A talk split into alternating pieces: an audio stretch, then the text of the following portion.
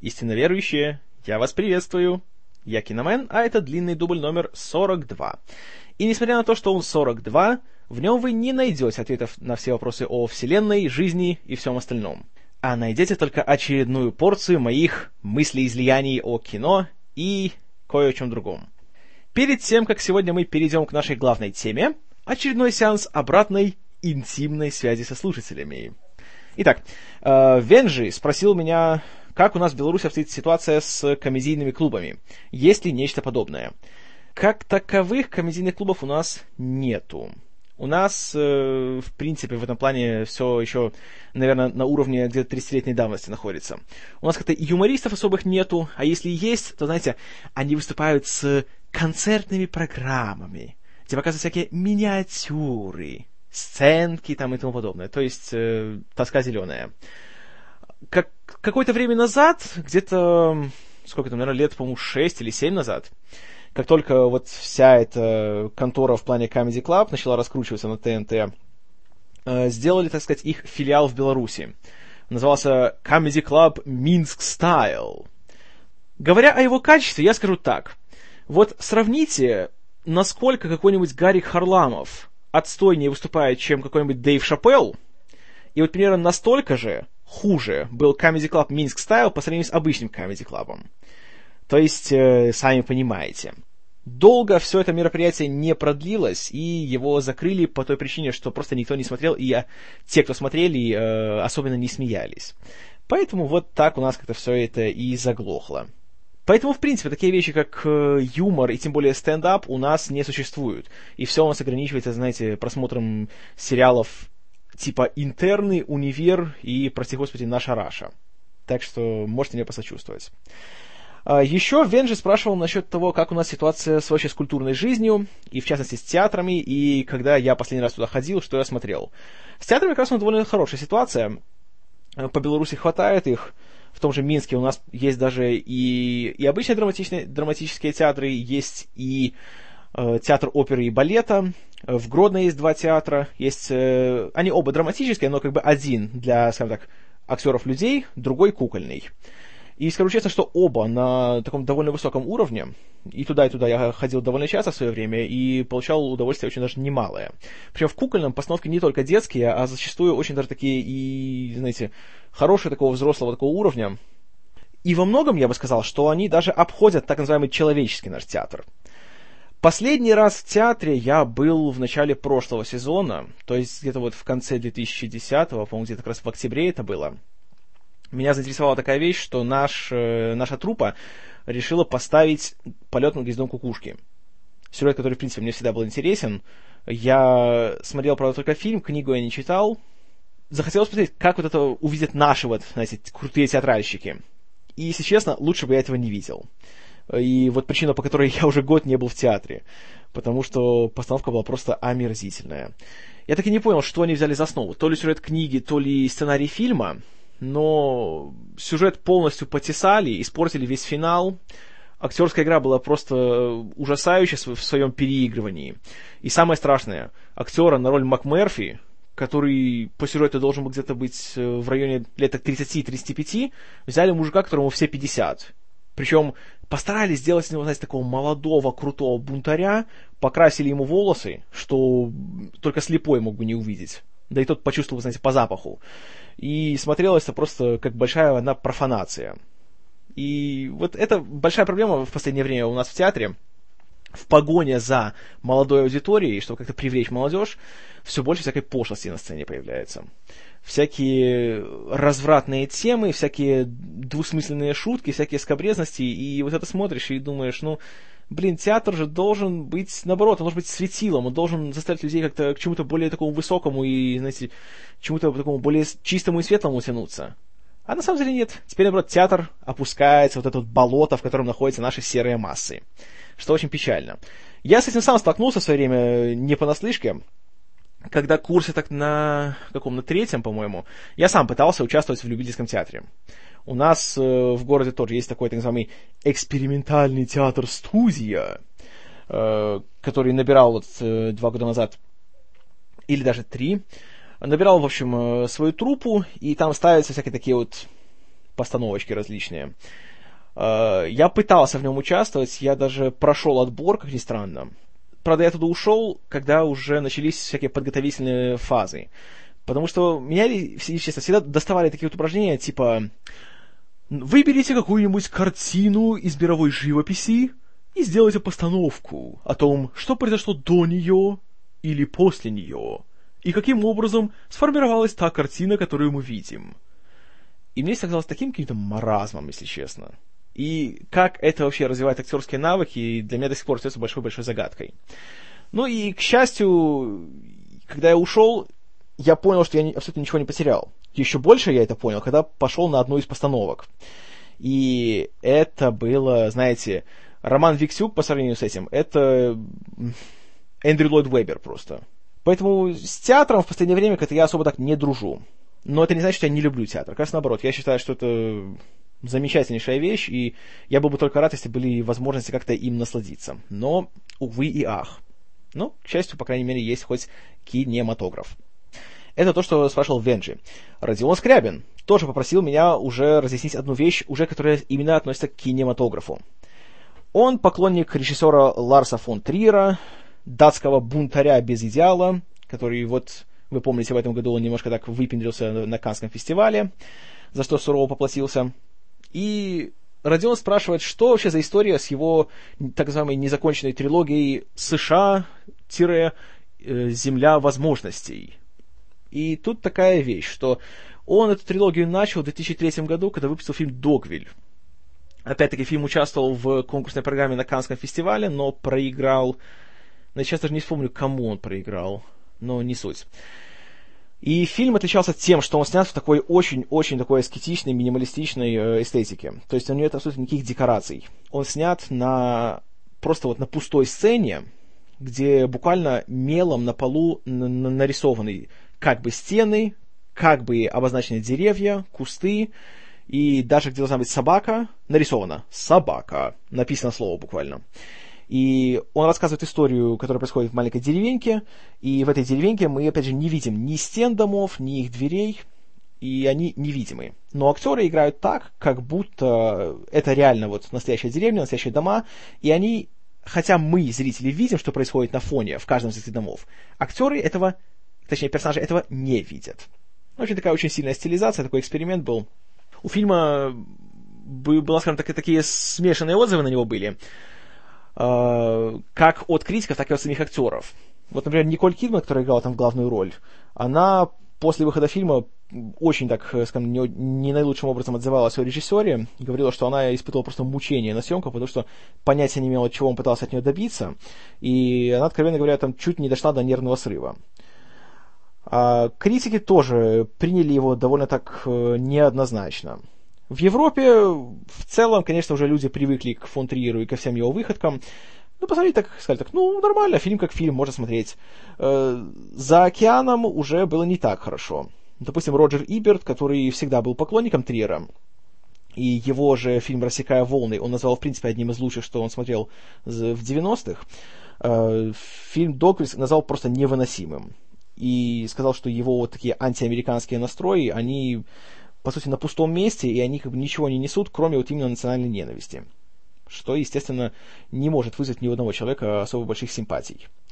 Но в то же время, надо сказать, что фильм достаточно любопытен в плане, опять же, вот своей такой экспериментальной натуры, и там очень хорошие актеры, кроме Кидман там появляются еще такие люди, как э, Стеллан Скарсгард, Лорен Бакол, Бен Газара, Желко Иванек, э, Хлоя Севини и, и Пол Беттани и еще много-много кто. И играют все очень даже хорошо, на мой взгляд. Другое дело, что это фильм, который прекрасно смотрится, когда тебе лет 15 когда еще, знаете, юношеский максимализм в голове, и когда показывают в конце сцены, где приезжает отец главной героини в деревню, который играет Джеймс Кан, и он глава мафии, и он приказывает всем сжечь все дома и убить всех людей, включая расстрелять из автомата в упор грудного ребенка, что, конечно же, фон Триер не стесняется нам показать, то смотришь, о, да, это такое суровое, жесткое такое, это, это правдивое кино. А когда тебе становится немножко побольше, и ты уже начинаешь немножко думать головой, то смотрится это как-то, так знаете, откровенно безвкусно, я бы сказал. И видно, что, ну, фон Триер, он... Даже то, что у него это приставка фон, которая реально у него фамилии его нету. Это он сам себе просто взял. Он просто банальный провокатор. И он все это делает, эти вещи, не потому, что есть какой-то художественный посыл в этом, а просто, чтобы привлечь к этому всему внимание, чтобы люди говорили. И говорили, ох, как он может, ох, какой он, понимаете, или там скандалист и так далее. А ему только этого и хочется, и его это всегда веселит. Вот э, чем, собственно, он и продолжал заниматься до этого года. Да и после этого тоже. Э, после Догвилля он снял вторую часть под названием «Мандерлей», где был сюжет уже чуть другой, поднял уже немножко другие темы уже там перешло все на тему э, расовых взаимоотношений. Актеры, опять же, были хорошие. Вместо Николь Кидман была уже Брайс Даллас Хауард. А, кроме того, появлялись там э, кто там был, опять Жалко Иванек был, был Дэнни Главер и еще много кто. Тот фильм, скажу честно, я не смотрел, потому что у меня просто никакого интереса уже к нему не было. И приняли его тоже как-то заметно так спокойнее, чем первую часть.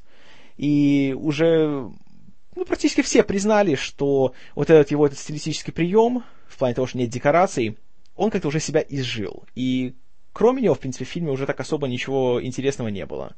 Ну, конечно же, американофобы опять захлопали в ладоши, посмотрели, у Ларс опять об американцев, ай, какой молодец, и все. И фильм так тихенько довольно прошел, никаких особых лавров он э, не пожал, и фон Триер потом перешел ко всяким другим проектам. Потом, правда, у него наступил нехороший период, у него была адская депрессия, после которой вообще он хотел уйти из кино, но он ее преодолел и снял свой фильм «Антихрист». Ну, а фильм «Антихрист», с вашего позволения, я промолчу, потому что просто мне жалко времени на него что-то тратить, что-то говорить о нем. После «Антихриста» он снял э, вот «Меланхолию» в этом году, и, в принципе, пока что вот Неизвестно, что он будет делать дальше. Будет ли он всерьез снимать четырехчасовой порнофильм, как он обещал в Каннах, или все же возьмется что-нибудь другое. И все это время, вот сколько, Мандерлей вышел, по-моему, в году 2005 и вот за эти шесть лет от третьей части, которая называется «Вашингтон», которую он собирался э, так вот назвать, он вообще молчит. И, в принципе, неизвестно, когда она будет и будет ли она вообще. И, может, как бы ему уже это все наскучило, и он перестал это делать и взялся что-то другое. Поэтому тут я не могу дать однозначного ответа, что вообще происходит и когда этот Вашингтон будет. Я, в принципе, сомневаюсь, что он будет, потому что, ну, я не знаю, как-то... Третий раз я сомневаюсь, что кому-либо будет интересно смотреть вот такую же историю, у которой суть одна и та же. Все американцы сволочи! И самое забавное то, что говорит человек, который в Америке никогда в жизни даже и не был. Да, в принципе, он нигде, кроме Дании, не был, потому что он... Э, ну да, во Франции тоже был. Э, он потому что он панически боится перелетов на самолетах. И он это говорит, что, мол, я это специально так сделал, потому что меня бесит то, как американские кинематографисты, не побывав ни в одной чужой стране, снимают об этом фильмы и начинают их критиковать. Вот я буду такой же. А у меня возникает вопрос, так а чем ты лучше? То есть ты делаешь то же самое, но, но поэтому ты такой, знаете, большой молодец, такой вот Д'Артаньян, а все остальные такие вот э, придурки. По-моему, ты ничем не лучше таким образом становишься, Ларс. Вот это мое такое скромное мнение. Поэтому короткий ответ на твой вопрос, Родион. Черт его знает, будет ли это Вашингтон или не будет. Смотри все, что есть пока что у фон Триера, и особо на это внимания не обращай. Я сомневаюсь, что в ближайшие лет N этот фильм выйдет. Особенно с тем, какая сейчас репутация у фон Триера, я сомневаюсь, что ему удастся привлечь актеров такого же калибра, которые работали с ним раньше. Он реально сейчас сжег все мосты. Поэтому, ну, я не знаю, лично мне все равно. Я никогда не считал его великим там каким-то супер автором и, знаете, человеком, которого, о, надо посмотреть обязательно, это мэтр мирового кинематографа. Нет, простите, я так не считаю. Да, он умеет хорошо снимать фильмы. Да, он там немножечко пошумел со своей этой догмой 95. Как бы, да, он может добиться хорошей актерской игры от своих исполнителей. Но он, вот он сам свой злейший враг вот эта вся его провокаторская натура, она все портит, по крайней мере для меня. Но я знаю, что я в этом плане в меньшинстве, и особенно у нас его очень любят. Ну, что я тут могу сказать? Ничего плохого в этом нету. У каждого, знаете, свои кумиры, у каждого свои вкусы, поэтому кто я такой, чтобы говорить, что это хорошо или плохо? Это просто мое мнение. Ладненько, что-то я вообще уже запроповедовался сегодня. Пора переходить к нашей главной теме, к фильму «Титаник» который в следующем году празднует свое 15-летие. Предпоследний на сегодняшний день фильм Джеймса Кэмерона. История его. э, начинается еще в 1912 году, когда, собственно, в апреле утонул корабль, который считали непотопляемым. Тот самый «Титаник», который отплыл из Англии, направлялся в США, и по пути наткнулся на айсберг, который его потянул ко дну. Эта история всегда очень восхищала Джеймса Кэмерона. С самого своего детства и отрочества он увлекался историями затонувших кораблей, и у него была несбыточная мечта когда-нибудь погрузиться на дно океана и посмотреть, как вот это все выглядит. И ему пришлось, конечно же, эту мечту бросить, когда он пошел в колледж и выбрал не научную специальность, а художественную.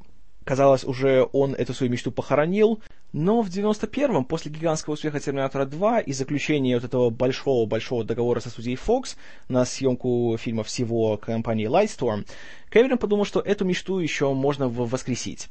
И в течение пяти лет он всячески собирал э, всякую информацию, он читал множество книг о «Титанике» и о том, как строился корабль, как э, он разрабатывался, как он э, вот именно плыл. Он читал множество, скажем так, воспоминаний тех, кто уцелел при этой, этой катастрофе. И он просто был, скажем так, помешан на этом проекте. И даже параллельно с работой над правдивой ложью, он все равно собирал идеи для «Титаника» и всячески исследовал тему. И в 95 году он пришел на студию Fox, и он э, имел при себе примерный план сюжета, который занимал 165 страниц, и предложил руководству, чтобы они одобрили проект съемки фильма «Титаник». И, естественно, начальство, услышав его предложение о том, что он хочет сделать э, романтическую, эпическую, историческую драму длиной в три часа с бюджетом в 150 миллионов долларов, они посмотрели, так сказали, а, нельзя ли как-нибудь сделать его более динамичным? Нельзя ли там что-нибудь от Терминатора сюда добавить? Буквально так его и спрашивали, по его словам. Он сказал, нет, я так не хочу. Говорит, что вот, я хочу именно такую историю, чтобы она была без всяких там, без, без экшена, без взрывов, а просто вот катастрофа и большие человеческие эмоции на ее фоне. Руководство студии в, в конце концов согласилось, прежде всего из той перспективы, чтобы иметь с Кэмером долгосрочные отношения. Потому что посмотрели, насколько успешны его фильмы, и поняли, что это, конечно же, будет для них, мягко говоря, выгодно. И выделили ему первоначальный бюджет в 135 миллионов долларов. И Кэмерон выбил себе возможность, э, чтобы ему проспонсировали спуск на большую глубину, в то самое место в Атлантическом океане, где Титаник и покоится по сей день. И вот интересная вещь, что в течение 95-96 годов э, Кэмерон э, вместе с исследователями-подводниками, которые, кстати, были э, россиянами. Они, кстати, еще появились в самом фильме. Их корабль, который называется «Академик Мстислав Келдыш», вот это их исследовательское судно, которое сотрудничало с Кэмероном и его группой в плане всех этих э, путешествий к останкам Титаника и к его исследованиям. Так вот, он спускался туда, на дно, 11 раз. И, как подсчитали специалисты, Э, Кэмерон и его товарищи провели вместе с «Титаником» больше времени, чем его, собственно, пассажиры. И он очень-очень дотошно ко всему подходил. Э, множество из тех кадров, которые он снял, пока он был на дне, он затем вставил в сам фильм, чтобы придать ему некой аутентичности. И когда он уже завершил последнюю свою такую вылазку, свое последнее погружение, он сел за сценарий.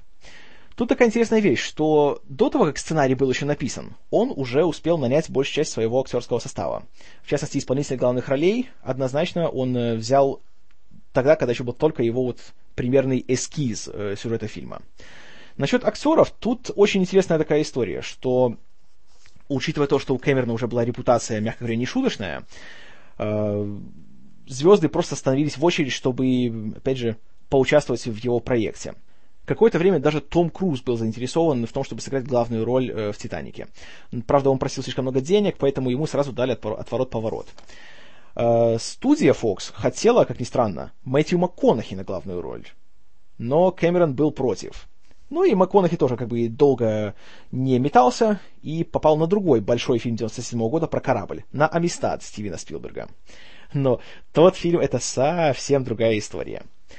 Кроме того, что интересно, интерес к главной роли в «Титанике» выражал Кристиан Бейл. Но проблема была в том, что к тому времени э, Кэмерон уже взял на главную роль Кейт Уинслет, которая была англичанкой, ну и все еще англичанка. И он сказал, что он, конечно, хороший актер, но я не хочу брать на роль, на две роли американцев двух британских актеров. И чисто потому, что Бейл является валийцем, то есть британцем, э, ему не дали эту роль. Согласитесь, Кристиан Бейл в «Титанике» это было бы нечто. Хотя не факт, что фильм был бы таким уже успешным, и он смотрелся бы так же, как смотрится с Лео Ди Каприо. А Ди Каприо, кстати, к, к тому времени еще не был большой звездой. У него был, по сути, только один такой э, более-менее большой, яркий фильм. Это был э, «Ромео и Джульетта» База Лурмана. А до него он снимался в основном в маленьких, более независимых фильмах. Особенно хорош он был в фильме Ласса Хальстрема «Что гложет Гилберта Грейпа», где его партнером был, были Джонни Депп и Джульетта Льюис. И он там играл э, паренька по имени Арни, что интересно, и он там был умственно отсталым. И сыграл так хорошо, что его даже номинировали на Оскар. А затем он еще очень-очень хорошо сыграл э, французского поэта Артюра Рембо в фильме э, «Полное затмение» Агнешки Холланд. Тоже очень такой, я бы сказал, суровый фильм, но, знаете, и очень толковый. Там еще Дэвид Тьюлис вместе с ним играл. И фильм, в принципе, очень толковый. Я считаю, он достоин внимания. Особенно, если вам интересен Ди Каприо именно как актер, а не как звезда. Потому что там он реально показал себя очень, с очень хорошей стороны. Он, кроме того, был очень молодым на момент съемок «Титаника». Ему было всего 22. И изначально он особого интереса к этой роли не испытывал. И, как рассказывал Кэмерон, он очень много дурачился на своих э, пробах и особо так всерьез все это не воспринимал. Но режиссер был непреклонен в своем выборе, и он посчитал, что в этом пареньке есть толк, и что он вытянет эту роль э, на своих плечах. Тогда еще не таких уж могучих, как сейчас. Ну и в конечном итоге Ди Каприо согласился. На роль его возлюбленной, его экранной партнерши тоже претендовала куча актрис. В частности, такие имена, как Гвинет Палтроу, Николь Кидман, певица Мадонна и даже Шерон Стоун были в числе кандидаток. Но тут Кэмерон решил взять, опять-таки, актрису, которая была э, еще не была звездой, но просто была подающим надежды человеком, и Кейт Уинслет как раз была именно таким вот, э, такой личностью. К тому времени тоже она еще не была большой звездой, но она уже успела сняться у Питера Джексона в «Небесных созданиях» в 1994 году. Тоже великолепнейший фильм. Если вы не смотрели, посмотрите обязательно. Если вот вы считаете, что Питер Джексон это только человек, который снимает или гигантские фэнтези-эпосы, или э, низкобюджетные суперкровавые трэшевые ужасы. Этот фильм вас приятно удивит, гарантирую. В общем, утвердили главных двух актеров, но, так как сюжет подразумевал любовный треугольник, тут нужен был еще и третий участник его. И эту роль довольно быстро э, отдали актеру Билли Зейну, которого Кэмерон взял, посмотрев его фильм «Фантом», который был экранизацией древнего комикса, где Зейн играл супергероя в фиолетовом костюме. Да. Э, фильм сам не, далеко не самый лучший, и очень вам рекомендую посмотреть то, что о нем говорил ностальгирующий критик Даг Уокер. Ссылку скину вам в шоу-ноты. Посмеетесь. Хотя тоже, что интересно, вместо Билли Зейна эту роль чуть не получил Майкл Бин. Вот Кэмерон и Бин, они вот неразлучны просто. Почти в каждом фильме они или работали вместе, или были близки к этому. И в будущем вы еще один пример этого услышите. А еще претендовали такие люди, как э, Роб Лоу, Руперт Эверетт и даже Пирс Броснан. Но по разным причинам им эта роль не досталась. Ну и, конечно же, Кэмерон продолжает э, в этом фильме свою традицию работать с людьми, которых давно знает, и в роли Брока Лавита, искателя сокровищ, который сам опускается на дно океана, чтобы рассмотреть развалины Титаника, этого человека играет Билл Пэкстон. Уже в, в какой-то... в четвертый раз у Кэмерона. Хотя интересно то, что его роль изначально хотели отдать актеру более опытному и такому более пожилому. Рассматривать такие люди, как Джин Хэкман или Шон Коннери. Правда, ни один из них всерьез такое предложение не воспринял, и они сразу отказывались. И, кроме того, в маленькой второплановой роли появляется снова наша любимая рядовой Васкес Джанет Голдстин. В этот раз она играет э, бедную ирландскую пассажирку, у которой там, то ли двое, то ли трое детей. Ну, если будете пересматривать фильм, вы ее легко заметите. Просто посмотрите на такую бедную мать-одиночку в третьем классе, которая в конце, когда корабль тонет, она не спасается, а она кладет своих детей спать. А да, это был спойлер! В общем, благодаря тому, что репутация у Кэмерона теперь была более серьезная, актеров набрали без проблем, бюджет ему тоже выделили, он написал таки сценарий, который был длиннющим, и принялся за съемки. Для того, чтобы полностью реализовать видение Кэмерона, пришлось строить отдельный э, съемочный павильон, в котором построили очередной гигантский э, резервуар для воды. В этот раз он насчитывал что-то около 100 миллионов литров воды. То есть можете себе представить какие-то объемы. И, вот что интересно, чтобы показать э, весь масштаб Титаника, этого, этой махины, им удалось, э, вот художнику-постановщику Питеру Ламонту и его команде, удалось заполучить оригинальные чертежи, по которым строился корабль. И, внимание, они сделали свою модель Титаника. Они его воссоздали с нуля. Причем один в один. Это не была уменьшенная копия, а это был именно тот же самый Титаник. Ну, конечно же, внутренности у него всех не было, но вот сам корпус, сама его внешняя оболочка была воссоздана с точностью до мельчайших подробностей. Но такой подход, он, э, конечно, повлек за собой некоторые финансовые трудности. И это был один из тех случаев, когда одна студия не потянула такой большой проект. Поэтому Fox договорились со своими некогда партнерами из Paramount, с которыми они уже вместе делали э, «Храброе сердце» в 95-м, и они договорились так, что если Paramount увеличит бюджет до 200, то есть доплатит еще 65 миллионов, то они получат э, права на международный прокат фильма. Но что Paramount, конечно же, охотно согласились, и бюджет фильма вырос до 200 миллионов. Таким образом, «Титаник» стал первым фильмом с таким бюджетом вообще в истории кино и стал самым дорогим фильмом в 20 веке. Новый приток средств пошел съемкам только на пользу. Э, опять же, художники развернулись по полной, мастера по спецэффектам, хотя тоже это для них не были еще безграничные средства, Э, но они уже смогли поэкспериментировать с компьютерной графикой, особенно вот именно в сцене, где корабль тонет и где мы видим, как э, погибают множество пассажиров. Они сумели уже поработать, опять же, с технологией motion capture, чтобы использовать не настоящих людей, а показывать их, скажем так, картонных, фу, картонных компьютерных двойников. Но, кроме того, Использовались и традиционные более техники спецэффектов, такие как, опять же, съемка миниатюр, и практические эффекты, и каскадерские трюки. То есть, э, в плане спецэффектов фильм получился такой смесью всего. Кстати, за спецэффекты во всех э, их формах отвечала контора Digital Domain, основателями которой являлись, среди прочего, Джеймс Кэмерон и Стэн Уинстон. Их предыдущий, такой первый самый большой проект как раз-то был фильм Кэмерона «Правдивая ложь» за который они чуть не получили Оскара. И после того они уже, скажем так, набрали обороты, и тут уже они взяли на себя большую часть работы. Хотя, конечно, они были не единственной компанией, которая занималась эффектами для «Титаника». И руководили спецэффектами несколько людей. Это был Роберт Легато из Digital Domain, и это были братья Роберт и Деннис Скоттак, которые уже работали с Кэмероном на «Чужих». И у них была своя компания под названием Forward. Они, правда, уже работали, ну, скажем так, на более таких мелких вещах. А уже сами вот спецэффекты с кораблем, это уже была, конечно, задача для Digital Domain. Съемки фильма были гигантскими во всех планах. Участвовали ежедневно сотни людей, как в съемочной группе, так и в актерском составе. Э, Кэмерону приходилось э, следить за каждым абсолютно аспектом э, съемок. Он, как человек, который начинал, опять же, с самых низов, и который знал от и до что должен делать каждый человек на съемочной площадке. Он очень так по-диктаторски себя вел на съемках, он зачастую сам э, выстраивал освещение, сам брался за камеру, сам даже порой дорисовывал некоторые декорации. Но люди, которые с ним работали, это уже люди, с которыми имели с ним опыт. Допустим, тот же Питер Ламонт был художником на «Чужих», а Рассел Карпентер, оператор, уже снимал «Правдивую ложь». Поэтому все уже примерно знали, каково с ним работать. Хотя, конечно, для новичков это было очень трудно. Та же Уинслет, она на съемках, откровенно говоря, неловко себя чувствовала. Э, ей было просто неприятно видеть, как Кэмерон отчитывал э, всех э, своих подначаленных и ходил, по сути, только в мегафон на всех орал. И даже на съемках стали все говорить, что есть у него две стороны. Есть Джим, то есть нормальный такой добрый свой в доску режиссер, а есть Мидж, его обратная сторона.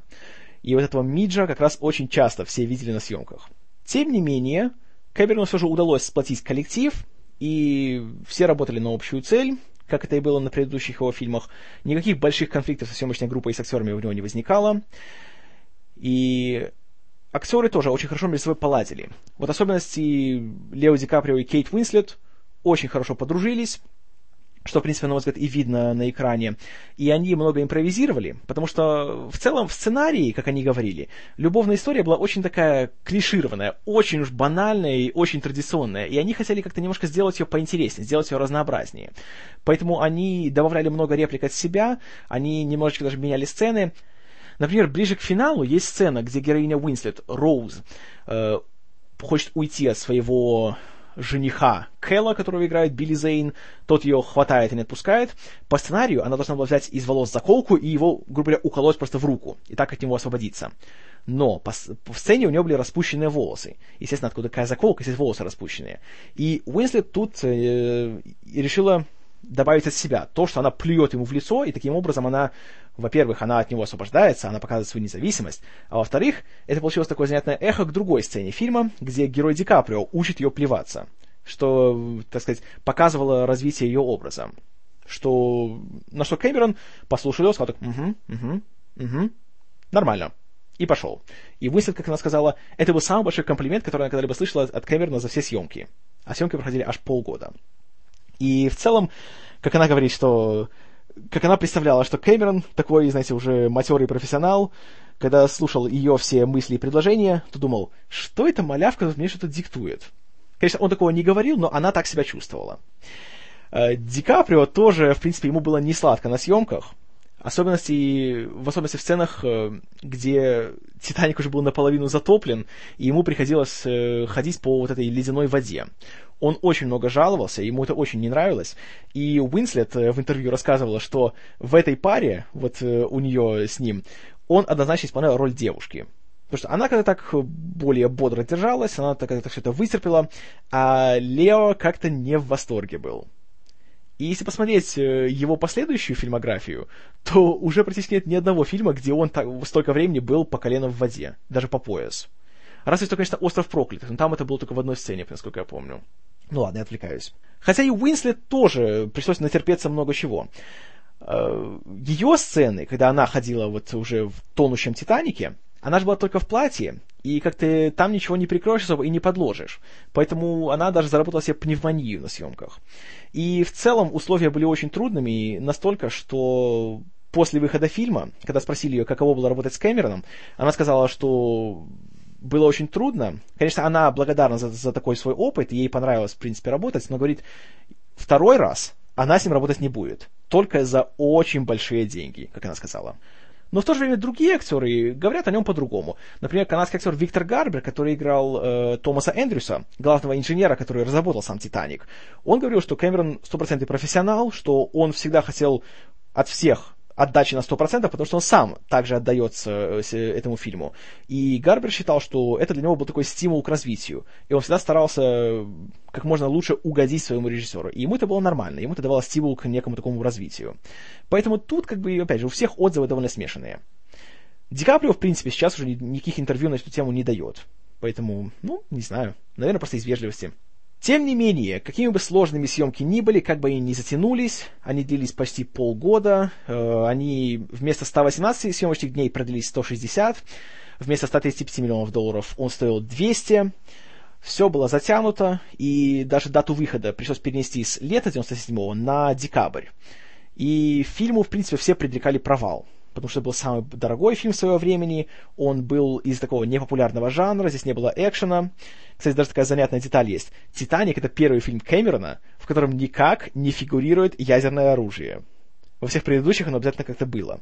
И все думали, что ну Кэмерон, он же экшен-режиссер, ну что он там может сделать? Что все думали, все, этот фильм будет провалом наподобие Клеопатры. Кэмерон же настолько вот именно подходил к настолько дотошно подходил к каждому аспекту фильма, что он даже стал одним из монтажеров. И в титрах вы видите его имя в, вот почти в рекордном количестве категорий. Почти как Роберт Родригес. То есть он режиссер, он сценарист, он продюсер, и он еще и монтажер фильма. И когда фильм наконец вышел в декабре 97-го, он всех удивил тем, что, во-первых, его не заплевали критики, как раз наоборот, отзывы были очень даже положительными, и зритель на него пошел и ходил очень даже так активно. У него до сих пор есть рекорд. «Титаник» в течение 15 недель подряд удерживал первую строчку по кассовым сборам за каждый последующий уикенд. Ни одному фильму с тех пор не удалось это побить. Даже близко подойти не удалось. Тот же «Аватар», он был на первой строчке, по-моему, только то ли 5, то ли 6 недель. Поэтому достижение, мягко говоря, не слабое. По кассовым сборам он стал самым успешным фильмом своего э, времени. Он собрал около 600 миллионов э, в США, обставив все фильмы, которые шли до него, и в остальном мире собрал еще вдвое э, большую сумму. И общие его сборы достигли отметки в 1,8 миллиарда долларов. И он стал самым большим кассовым хитом своего времени. И 12 лет эту цифру никто не мог побить, пока не вышел «Аватар». Но об «Аватаре» в следующий раз. Фильм получал кучу наград, начиная от «Золотых глобусов» и заканчивая тем, что он получил рекордное количество номинаций на «Оскар» — 14.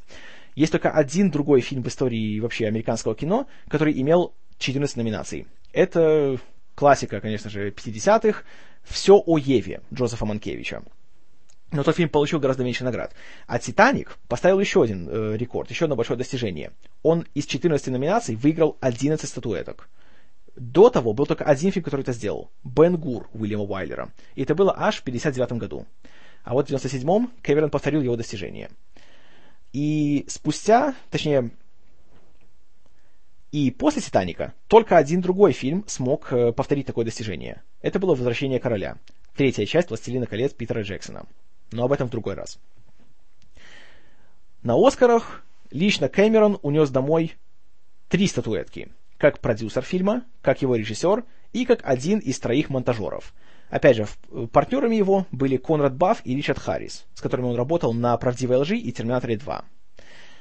Э, получил фильм также награды за работу художников, за спецэффекты, за звук, за музыку, за лучшую песню, а также еще был номинирован за лучшую актрису первого и второго плана. Номинации получили Кейт Уинслет и Глория Стюарт, которая была на момент съемок 86 лет, которая играла пожилую героиню Уинслет.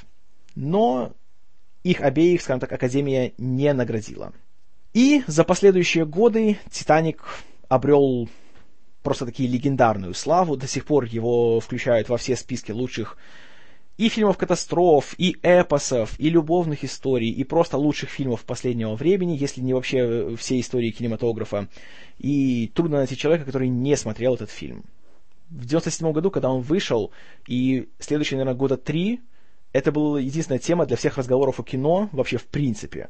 И я помню даже, как у нас э, сразу все рынки наводнились такой дешевой китайской продукцией. Знаете, были э, вот эти майки с э, обложкой фильма, где вот именно показывались в, в обнимку Ди Каприо и Уинслет. На всякой продукции все это было. Видеорелизы фильма вообще сметали с полок. И, в принципе, фильм стал... Он был у всех на устах. И вот насколько это все заслуженно, насколько он того стоит, ну, сейчас я немножко скажу свое мнение. В общем, я «Титаник» смотрел, наверное, сколько? Наверное, раза четыре за свою, за свою жизнь. Первый раз, конечно, посмотрел, как и все, в 97-м, когда он вышел. Правда, у нас это нормальных кинотеатров в городе не было. Я смотрел его на пиратской видеокассете. И знаете, понравилось. Меня как только зацепил он, несмотря на трехчасовую продолжительность, я посмотрел довольно-таки его спокойненько за один раз. Финал меня, знаете, так аж пронял. Знаете, так пустил скупую мужскую в конце.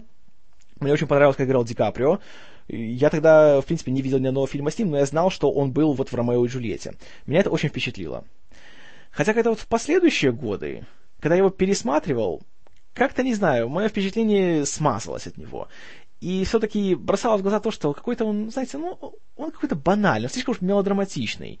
И все-таки вот чего-то ему не хватает. Прошло N лет, фильм появился у меня на DVD, и вот, наконец, пару дней назад я его решил пересмотреть уже в таком более осознанном возрасте, когда у меня уже более-менее какой-то вкус сформировался, и уже когда я в кино хоть что-то более-менее понимаю. И вот скажу так, впечатления смешанные, но не такие плохие, как мне казалось. Во-первых, тут нужно отметить, что у «Титаника» есть две стороны. Вот есть история катастрофы, есть история любви. И когда смотришь фильм, то понимаешь, что Кэмерону гораздо интереснее было не показать красивую историю любви, которая происходит на фоне такого трагического исторического события. Ему важнее было показать трагическое историческое событие, на фоне которого произошла история любви. И это, конечно, заметно, потому что вот реально романтическая линия фильма, она настолько штампованная, настолько банальная. Потому что вот видишь, есть мальчик, есть девочка. Он ее видит, он влюбляется с первого взгляда, и судьба их просто сводит вместе. И за эти два или три дня, что корабль плывет до того, как он тонет, они все, они находят друг в друге родственные души, они влюбляются друг с другом, они все, они готовы там друг с другом на край земли и так далее. То есть, такая, знаете, история, как, вот, как из дамского романа. Вплоть до того, что есть, конечно, любовный треугольник, куда ж без него, но посмотришь на ее жениха, э, Келлидона Хокли, которого играет этот самый Билли Зейн, он в каждой сцене настолько противный, он просто реально, он омерзителен. Он всем грубит, он надменный, он высокомерный, он грубый, он э, над всеми издевается, даже над своей э, невестой, которую он как бы любит, но при этом он абсолютно ни грамма уважения к ней не проявляет. И во всех сценах, что бы он ни говорил, все пропитано такой вот просто ненавистью режиссера к этому персонажу.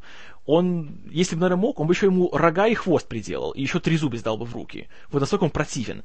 Даже просто находит такой идиотской, абсолютно, на мой взгляд, сцены э, ближе к концу, когда корабль уже тонет, паника начинается, все там бегут к спасательным шлюпкам, а он видит, что «Ох, как же так? Роуз в объятиях этого противного Джека!» который играет Ди Каприо. Все, ну у него сейчас получат. Он выхватывает у своего коллеги Лавжоя его пистолет и буквально бежит по кораблю и стреляет в них. Он должен совершить свою адскую месть. И я думаю, ну, люди, ну, корабль как бы тонет. У тебя тут осталось, возможно, пару минут жизни, и ты думаешь только о том, чтобы поезжать, стрелять по кораблю? По-моему, в реальности, если он был бы таким, вы знаете, низменным, таким эгоистичным такой сволочью, он бы как раз наоборот бежал бы, сломя ноги, и место шлюпкой занимать, чтобы спастись побыстрее. А тут, видите ли, ах, большой любовный треугольник. То есть, в этом плане фильм, на мой взгляд, откровенно говоря, посредственный. Все, конечно, это все, эту историю поднимают на более высокий уровень актеры. По крайней мере, э, Ди Каприо и Уинслет, вот тут надо признать, попадание в десятку – они молодцы, оба. Никогда не, не могу сказать, не сказал бы, что Уинстед такая, знаете, для меня была такая супер актриса в плане того, что она мне нравится в романтических ролях, но здесь она реально хороша. И она убедительно смотрится как в таких вот и более таких тонких и чувствительных сценах, так и в финале, когда ей надо быть более такой, знаете, грозной и бойкой. То есть, вот Тут Кэмерон опять возвращается к своим таким феминистичным корням, и он создает еще одну такую сильную героиню-женщину, абсолютно достойную уровня Сары Коннор, только уже как бы в другом жанре. Она хороша. Ди Каприо тоже, несмотря на свой молодой возраст, он смотрится очень так по-взрослому, очень так солидно, я бы сказал. Но в то же время у него есть что-то такое, вы знаете, а-ля Кларк Гейбл или Эрл Флинн. Что-то такое вот классическое, он такой классический романтический такой герой. Конечно, тут тоже Кэмерон рисует его, ну, в каждой сцене. Он благородный, он готов пожертвовать собой, он еще и рисует, он такой талантливый, он такой классный. То есть, такой, знаете, типичный такой бедный художник, такой романтический идеал для всех скучающих домохозяек. И персонаж, конечно же, далеко не лучший, но просто его играет хороший актер, который с душой подошел к своей роли. И это очень-очень хорошо смотрится. И в нем, опять же, часть шарма всего фильма. И то, что после выхода «Титаника» все 13-летние девочки-подростки по всему миру сошли по нему с ума и буквально бегали за ним по улицам и кричали «А, Лео, я хочу детей от тебя!» Понимаешь, почему так происходит, потому что здесь он... Вот этот фильм реально сделал его звездой. Другое дело, что, конечно, после этого для его карьеры это, это его звездность скажем так, он довольно еще долго отмазался от, этой, от, от славы Титаника.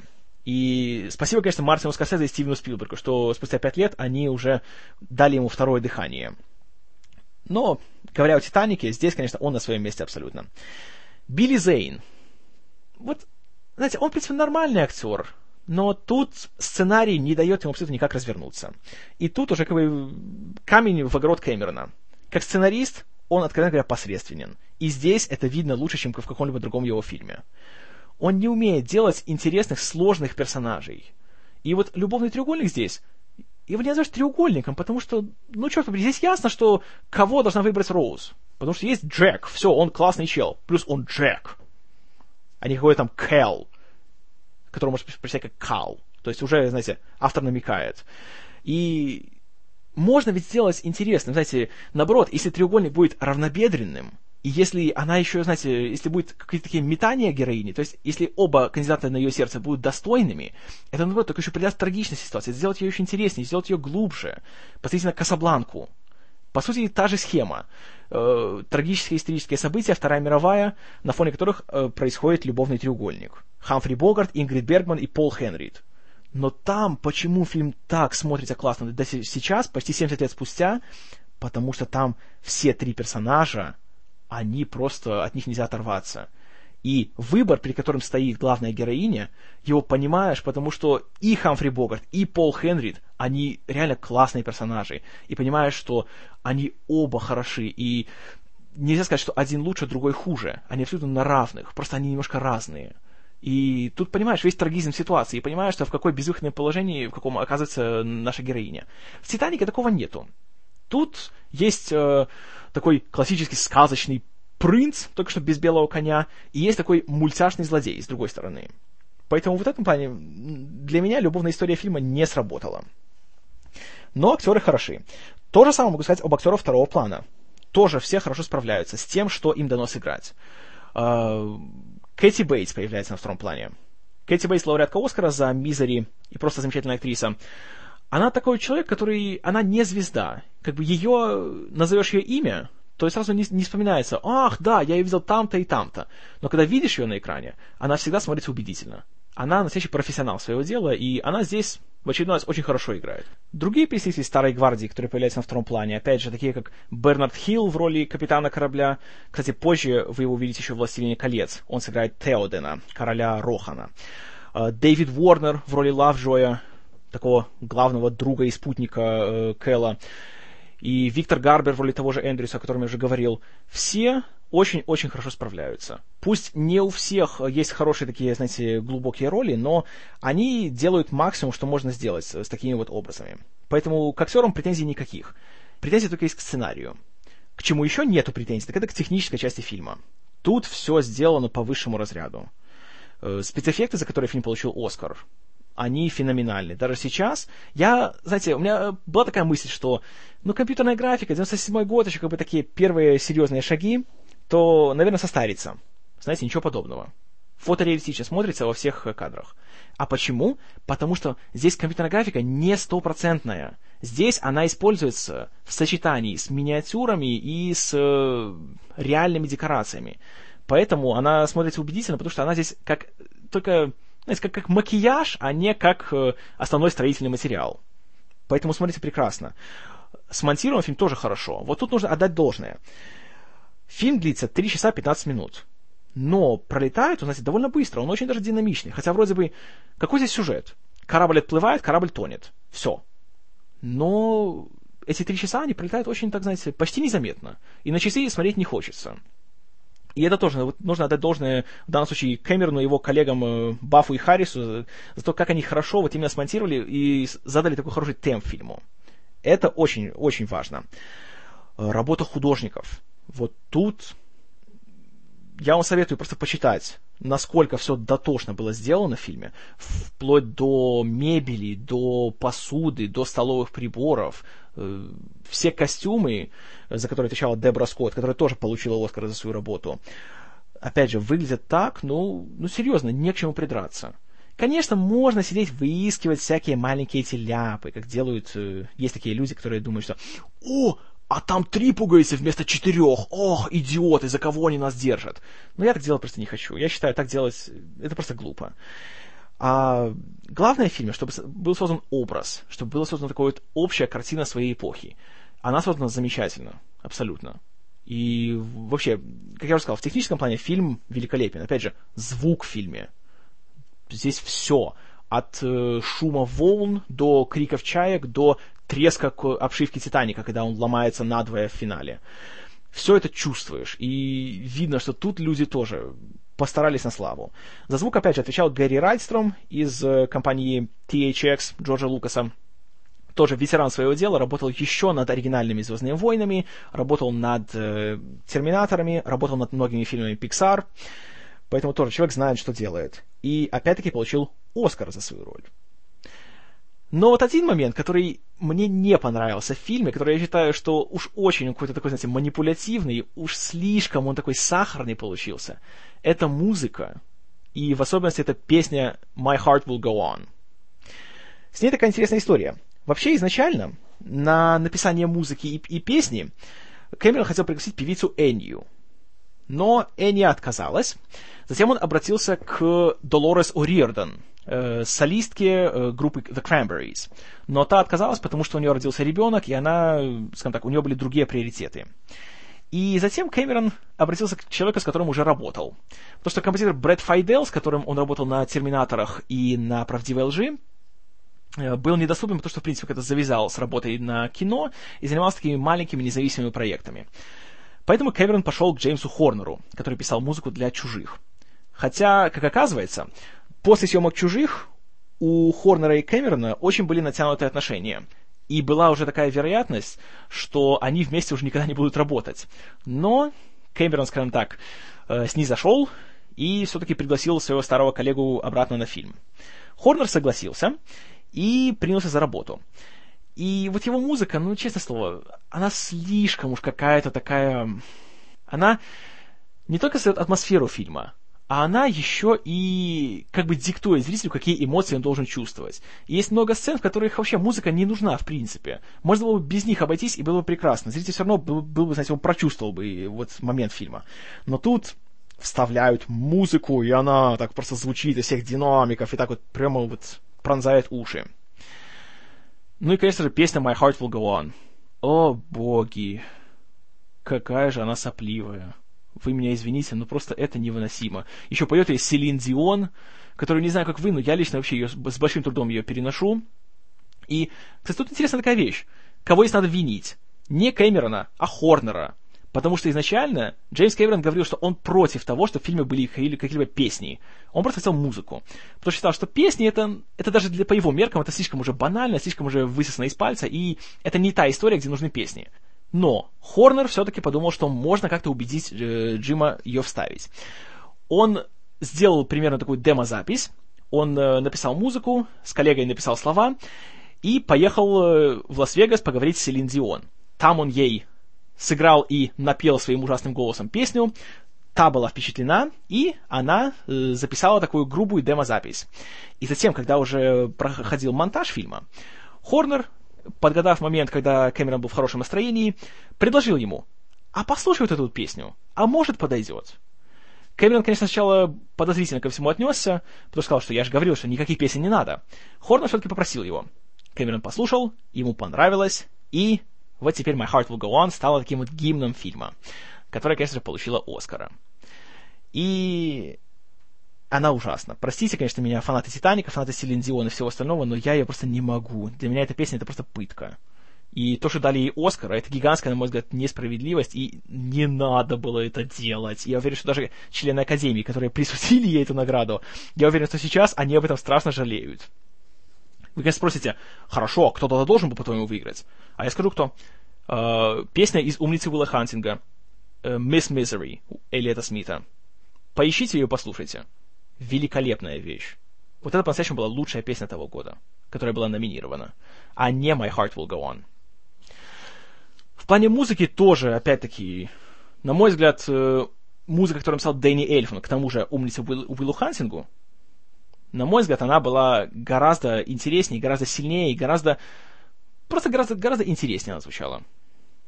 Но опять же, это только мое мнение. И раз уж пошли э, разговоры об Оскарах, считаю ли я, что фильм заслужил столько наград? Не полностью. Как я уже говорил, награды за техническую часть 100% абсолютно. Тут «Титаник» был вне конкуренции. Награда за художественную часть, в частности, за режиссуру, ну тут еще худо-бедно можно согласиться. Хотя все равно, на мой взгляд, Кертис Хэнсон в «Секретах Лос-Анджелеса» поработал ничуть не хуже опять же, по воссозданию эпохи и по работе с персонажами. И как раз в этом плане он Кэмерона оставил далеко позади. Так думаю я. Но что касается лучшего фильма года, тут однозначно нет. «Титаник» не был лучшим фильмом года. Он был самым успешным фильмом, он был самым большим во всех смыслах фильмом, но он не был реально лучшим фильмом с художественной точки зрения. Я уже вам говорил в подкасте об Оскарах, что в том же году были номинированы два фильма, которые, на мой взгляд, на множество порядков лучше, чем «Титаник». Это «Умница Уилл Хантинг» и «Секреты Лос-Анджелеса». И если вы спросите меня, кому я бы отдал награду за лучший фильм, я бы выбрал «Секреты Лос-Анджелеса». Тот фильм, на мой взгляд, просто идеален. Со всех сторон.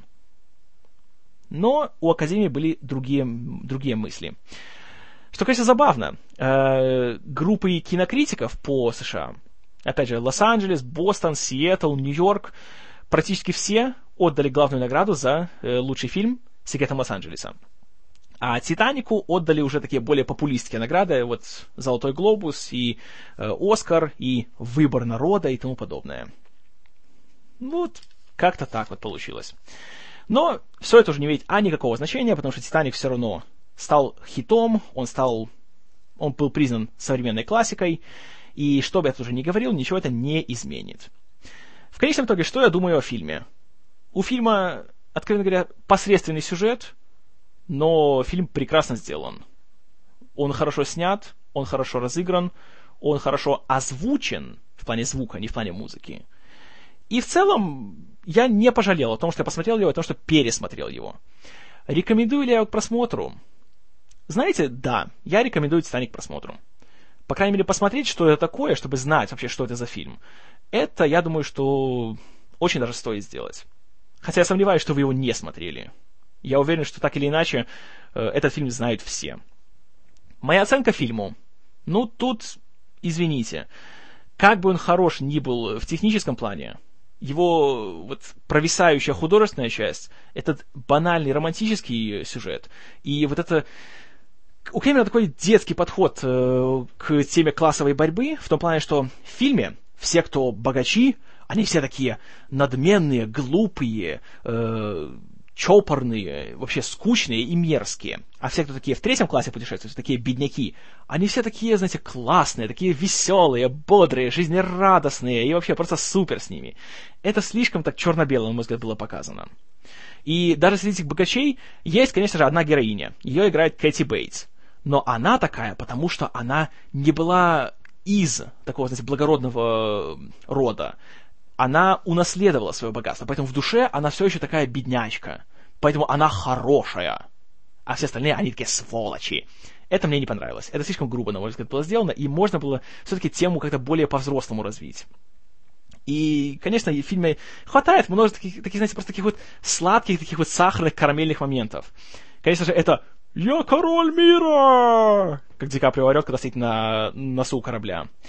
И этот кадр, где он, где вот Джеки и Роуз тоже стоят на том же носу, и он ей показывает, как летать можно. И она смотрит, она так, я лечу, я лечу. Простите, это слишком. Это просто уже Кэмерон перегибает э, сахарную палку. Не говоря уж о том, к вопросу перегибания палки, когда Джек и Роуз все-таки э, совокупляются в в отделе корабля, где хранятся машины, и этот кадр с этой рукой, бьющей по запотевшему стеклу, простите, это... Нет, нет, нет, нет.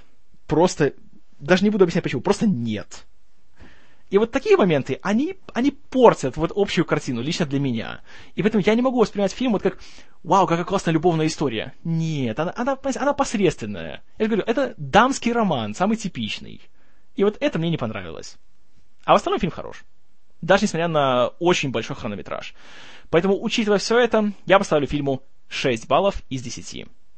Это неплохой фильм и нехороший. Он крепкий, хорошо сделанный средний фильм. Да, это был шаг вперед в плане, опять же, спецэффектов, в плане съемок и в плане звука и монтажа. Но только в плане этого. И поэтому я не могу назвать фильм шедевром. Потому что шедевры — это фильмы, которые во всем являются шагом вперед. Которые продвигают вещи дальше. Вы скажете, нет, ну это же такой крупный масштабный эпос, это же такой большой фильм. Да, тут сюжет будет простецкий. Скажу вам, нет, не обязательно. Посмотрите на Лоуренса Аравийского великолепный фильм, в котором есть и потрясающие съемки, и гигантский бюджет, и огромные масштабы, и при этом сложнейшие персонажи, при этом захватывающий необычный сюжет. Посмотрите на «Унесенных ветром». Та же ситуация. Технический прорыв был на свои времена. и в то же время у него сложный сценарий, у него интересные персонажи, у него непредсказуемые события происходят. И в целом фильм просто он, он захватывает. В «Титанике» такого нету. Здесь на первых 10 минутах понимаешь, что с кем случится.